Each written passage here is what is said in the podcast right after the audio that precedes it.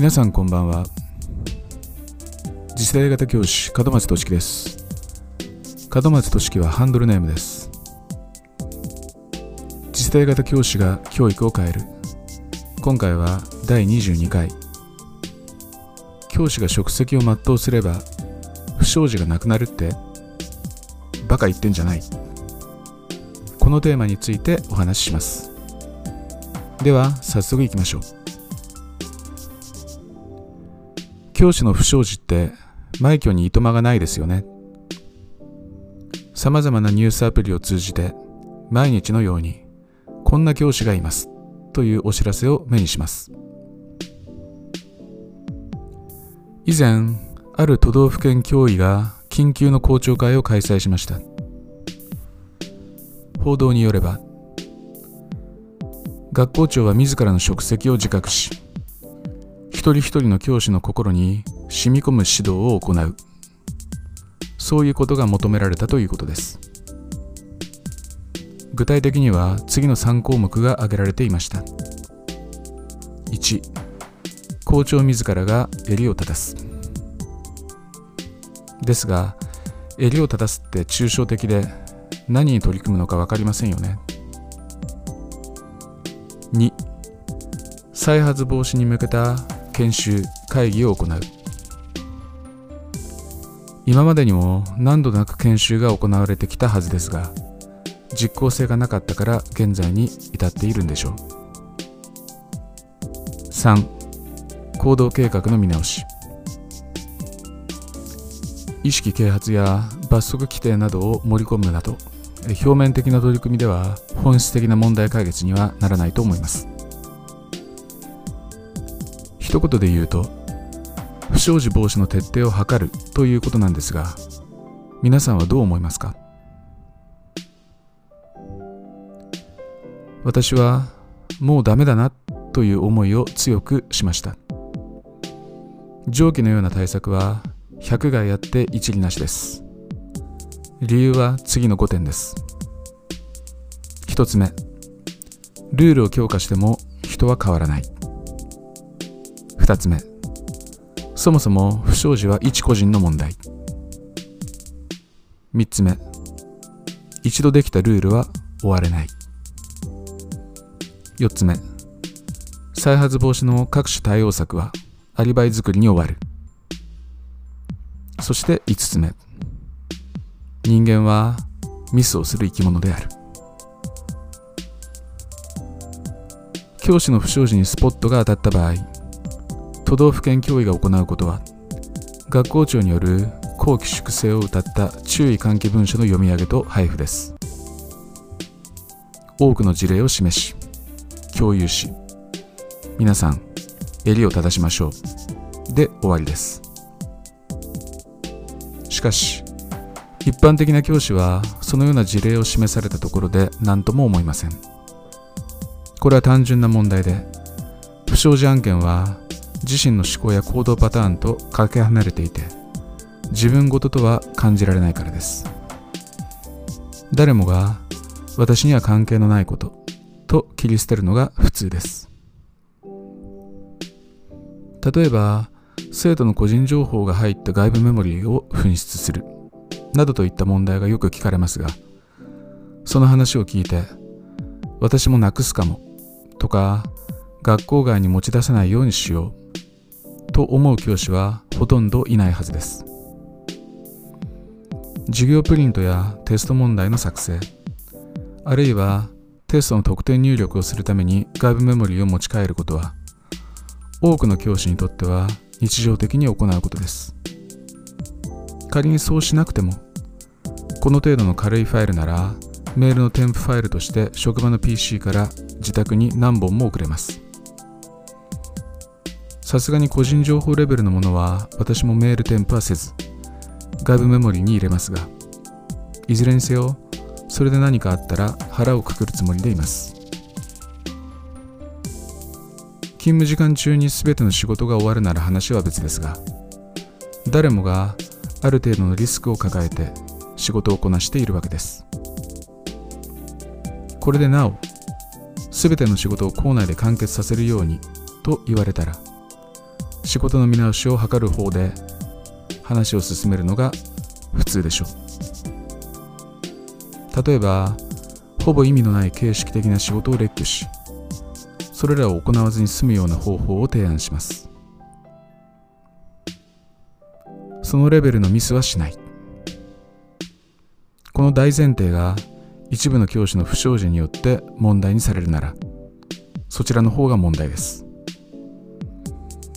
星の牙城である学校という組織はとにかく危ない橋を渡ろうとしません。もちろんこちらも進んで渡るつもりはありませんが仕事を円滑に進めるために何が合理的なのかについては考えます。私は自分がミスをするかどうかについて過大評価も過小評価もしていません。ただ可能性と危険性を天秤にかけてその都度判断しているだけです。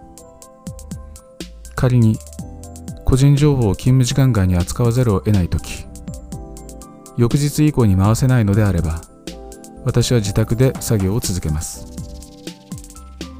その程度のリスクを取らずに仕事を進めようとすることは仕事とは言えないのです。一教師が日常的にこのようなリスクをとって仕事をしている一方で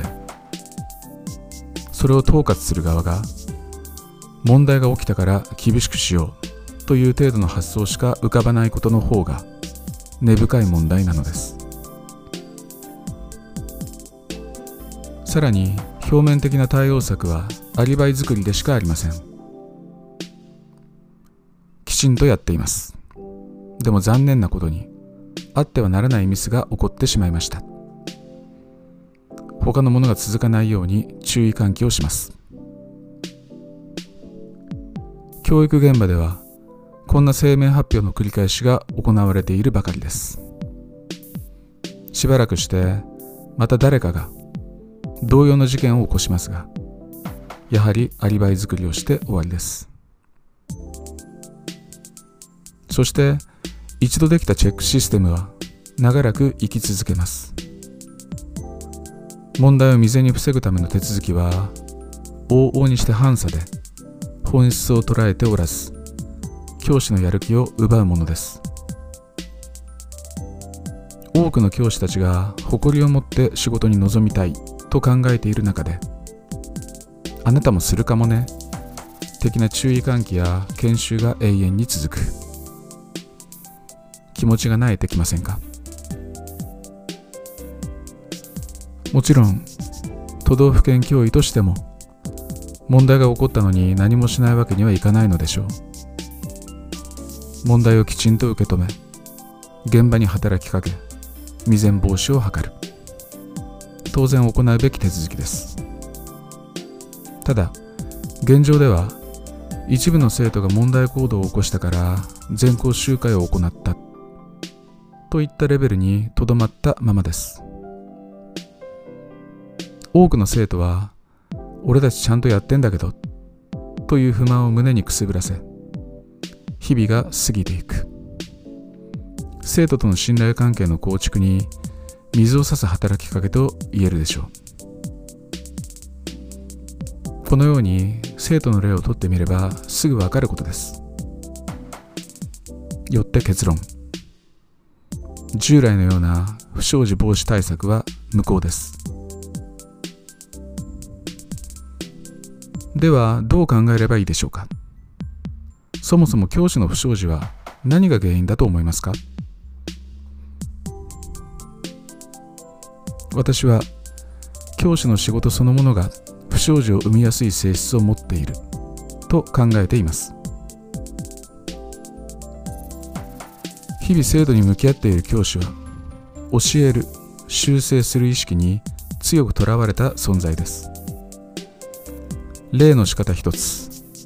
服の着こなし方一つ。鉛筆の持ち方。声の出し方。手の上げ方。上げればきりがありません。そもそもこれらの点が気になる時点で非常に底の浅い。表面的な教育にとどまっているわけですが。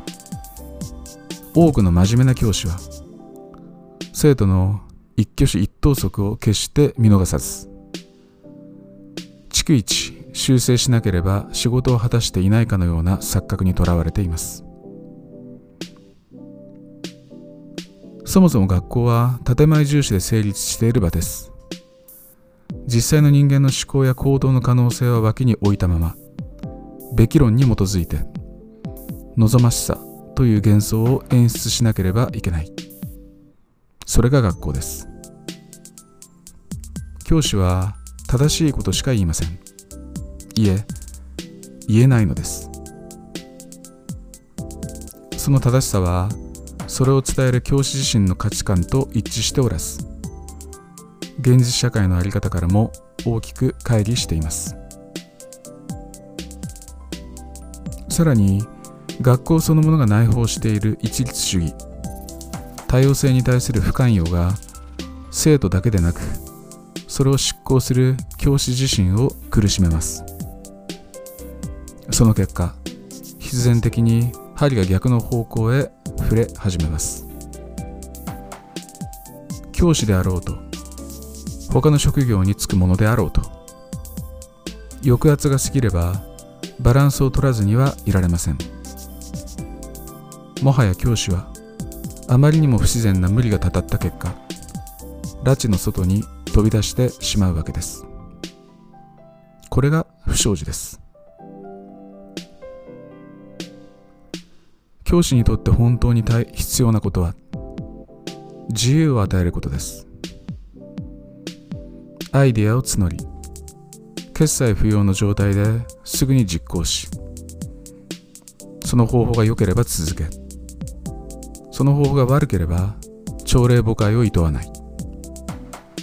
つまらない形式主義にとらわれず合理性と効果性をひたすら追求しプロセスを楽しみながらも結果を出すことに専念する。これはつまり営利を追求する企業の在り方です。ただし学校現場のいいところは結果が個々の教師のサラリーに影響しない点にあります。では次の問題。サラリーに影響がない場合人は仕事に精を出すことができるのか。つまりアイデアを実実行に移そうと思えるのかどうかです。答えは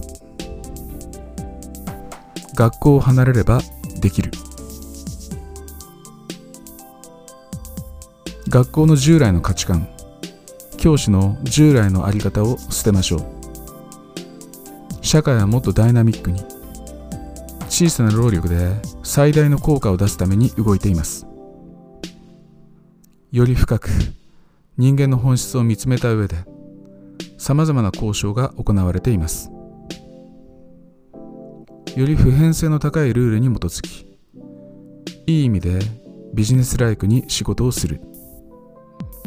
こうすることで個々の学校のビジョンも見えてくるし必然的に優先順位も決まってくるため何らかの決定を下す際は透明性を保持したままきれいに方向性が決まります。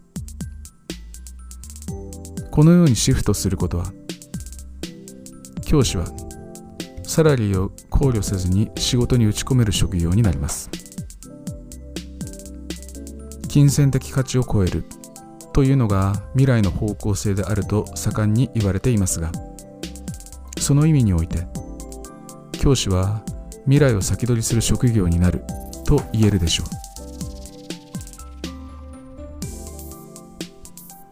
教師はもうこれ以上職責を自覚できない。何度自覚をしようとも抑圧の反動は表面化します。私たちはいい加減目を覚まさなくてはならない。仕事が最高に楽しくなるような。生徒や教師自身の顔が輝くような。そんなアイデアを募りすぐに実行に移す裁量を与えてください。それは従来の学校の在り方からは遠く多くの大人たちが眉を潜め批判するやり方かもしれません。もしくは躊躇し自問自答を繰り返し混乱に陥ることになるかもしれません。しかしあなたは間違ってはいません。それが自然な状態であり多くの人を笑顔にする手段であることに私たちはすでに気づいています。私たち教師の職責それは自身を縛ることではなく自身を解放することにあるのです。